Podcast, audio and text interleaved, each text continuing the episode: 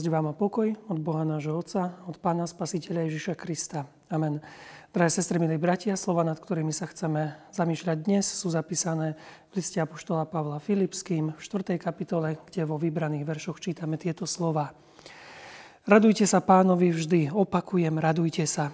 Vaša dobrotivosť nech je známa všetkým ľuďom. Pán je blízko. O nič nebuďte ustarostení, ale vo všetkom vzďakov predkladajte Bohu svoje žiadosti vo všetkých svojich modlitbách a prozbách. A pokoj Boží, ktorý prevyšuje každý rozum, bude chrániť vaše srdcia a vaše mysle v Kristovi Ježišovi. Napokon premýšľajte, bratia, o všetkom, čo je pravdivé, čo čestné, spravodlivé, čisté, ľúbezné, čo príjemné, o všetkom, čo je cnostné a čo chválitebné. Čomu ste sa naučili, čo ste aj prijali, počuli a videli na mne, to čínte – a Boh pokoja bude s vami. Veľmi som sa zaradoval v pánovi, že sa už zase raz rozvinula vaša starostlivosť o mňa. Veď ste aj mysleli na to, ale nebolo príležitosti. Nehovorím to preto, že mám nedostatok, lebo ja som sa naučil vystačiť s tým, čo mám. Viem sa aj uskromniť a viem aj v hojnosti žiť. Vo všetkom a do všetkého som zasvetený. Byť síty aj hľadovať, mať hojnosť aj núdzu trpieť. Všetko môžem v Kristovi, ktorý ma posilňuje. Amen. Drahé sestry, milí bratia, v 17. storočí v Nemecku žil Martin Rinkart, ktorý bol evangelickým farárom a veľkú časť jeho služby, ale hlavne aj života, sprevádzala 30-ročná vojna. Bola to vojna, ktorá, nepočítajúce svetové vojny, bola jednou z najsmrteľnejších vojen, aké kedy ľudská história zažila. Spustošila totiž veľkú časť Európy vrátane Nemecka. Martin Rinkart, aby sme ho vedeli zaradiť do dejín, bol súčasník Juraja Tranovského a on pôsobil ako farár počas tejto vojny v nemeckom meste Eilenburg. Nebolo to veľké mesto, ale čo bolo výhodou tohoto mesta, bolo, že malo vysoké a veľké hradby. Takže bolo dosť bezpečným miestom, čo znamená, že sem ľudia mohli prísť, aby utiekli od vojny.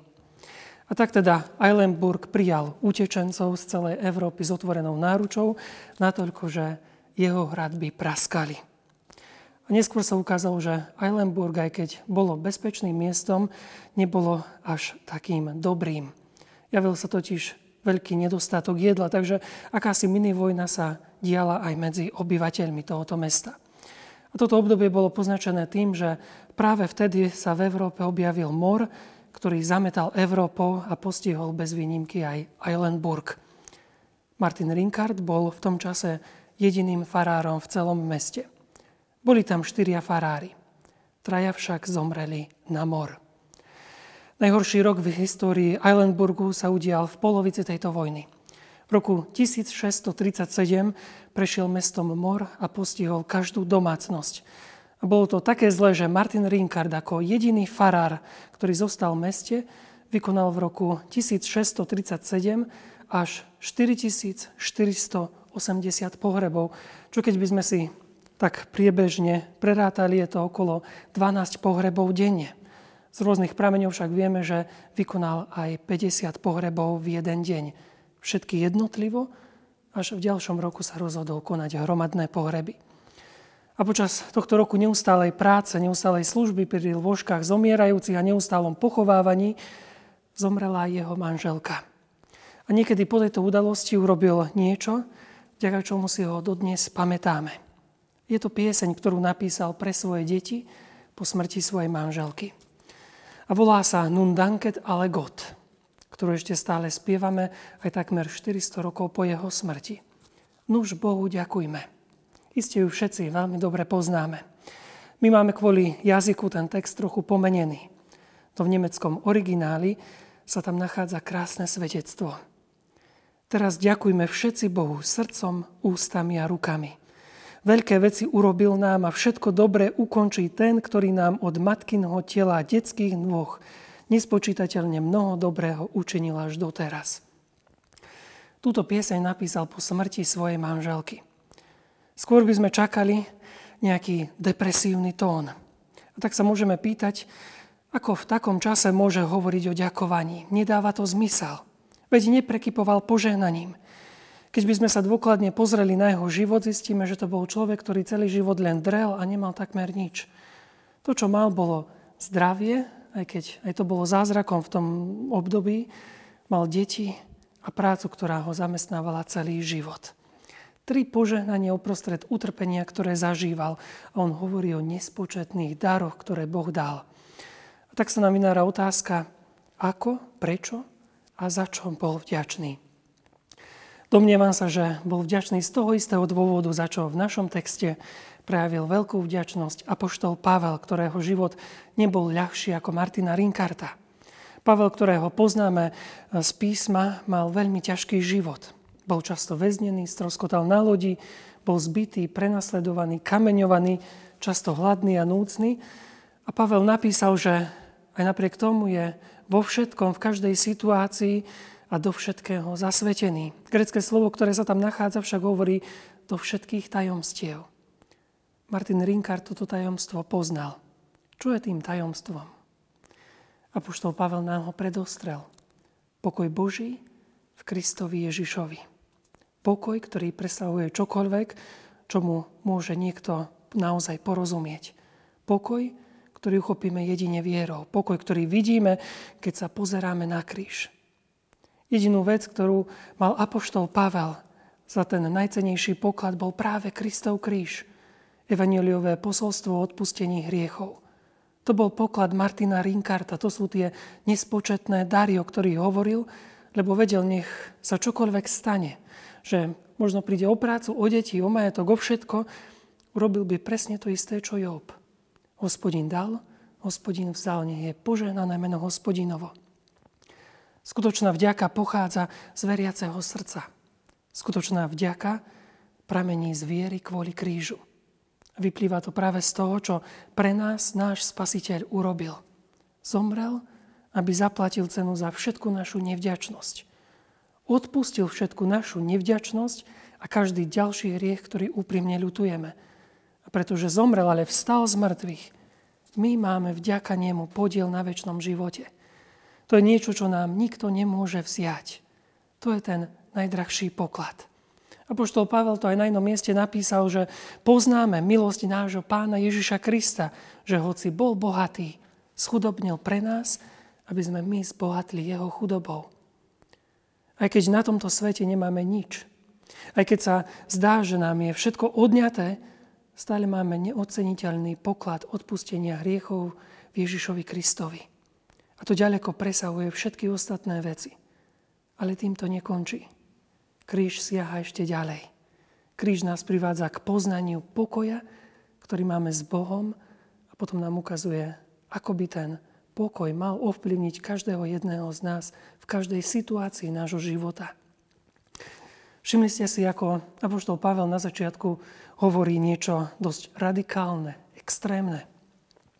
Hovorí, radujte sa pánovi, vždy opakujem, radujte sa. Naozaj, nepreháňa s tým trochu. Je ťažké byť vďačný v každom čase. Naozaj mám byť vďačný, keď mi niekde na konci sveta um, sa odpáli auto alebo zastane a ja nemám ako ísť ďalej. Mám byť vďačný, keď mi v rodine zomrie nejaká blízka človeka. Naozaj Boh chce, aby som bol za to vďačný. To nedáva zmysel. Pre Pavla to nie sú prehnané slova, ale pre každého z nás sú dôležité.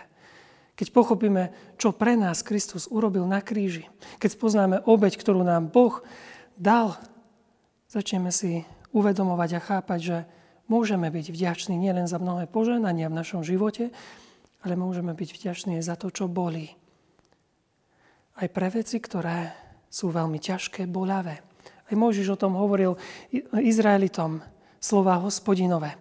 Pamätaj na celú cestu, ktorou ťa po púšti viedol za 40 rokov hospodin tvoj Boh, aby ťa pokoril, vyskúšal, aby poznal, čo je v tvojom srdci. Nechcel, aby zabudli na žiadnu časť z tej cesty po púšti. Pamätaj si všetko, čo sa ti stalo za tých posledných 40 rokov. Pamätaj na hlad, bolesť, smrť. Jeho záver bol taký, že Boh robil všetky tieto veci, dokonca aj bolestivé veci, pre dobro. A tak to robí aj pri nás. Všetky každodenné možno nepríjemnosti, keď dostaneme ten defekt, keď trčíme v zápke, keď sa nám kamarát dotočí chrbtom, keď to najviac potrebujeme, keď máme problémy, aj keď príde smrť, všetko je to skutočne požehnaním od Boha. Pretože všetky tieto veci sústredujú našu pozornosť a obracajú, obracajú naše zameranie späť na kríž, na Božie slovo. Presne tak, ako to robil Boh Izraelu na púšti. Boh ich skutočne nechal hľadovať po tie roky, aby im mohol povedať, že nie samým chlebom je človek živý, ale každým slovom, ktorý vychádza, ktoré vychádza z úz hospodinových. Inými slovami, život máš len z Božej milosti. Máme život, o ktorom nám svedčí Božie slovo. Slovo zasľúbenia, slovo, ktoré vychádza z kríža, kde Boh hovorí, že naše hriechy sú odpustené a máme pokoj s Bohom. Aj keď sa niekedy zdá, že naozaj nevlastníme nič, sme najbohatší ľudia. Lebo nám, veriacim v Krista, je zasľúbený väčší život. To je tajomstvo, ktoré poznal Pavel. To je tajomstvo, ktoré poznal Martin Rinkart a to je tajomstvo, ktoré môžeme poznať aj my. Pán Ježiš zachránil náš život. Svoj vlastný vložil do nášho sveta. V krste svetom nás pritiahol do svojho života, do svojej milosti, do svojej náruče, do svojho pokoja.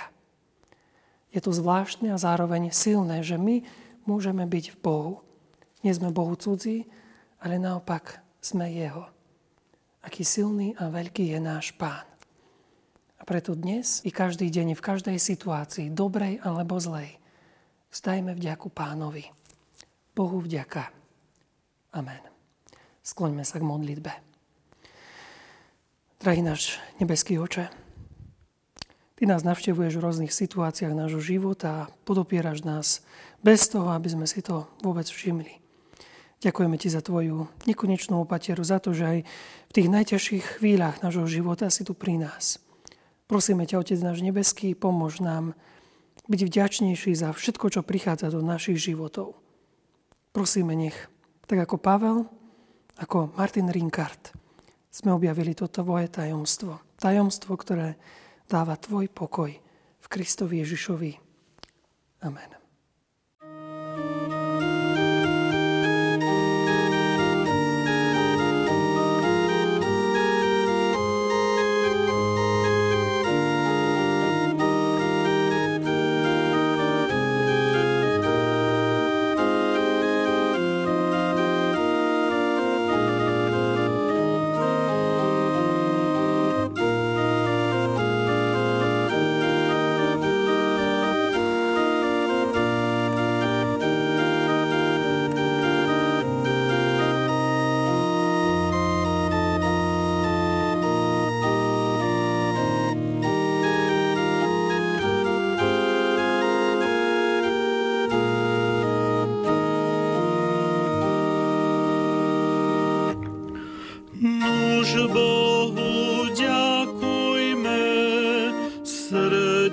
Večným spevom všetci.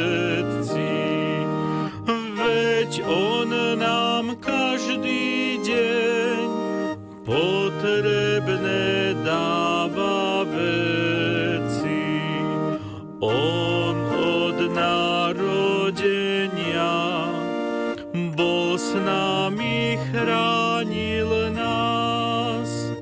Otcovský záchod z milosti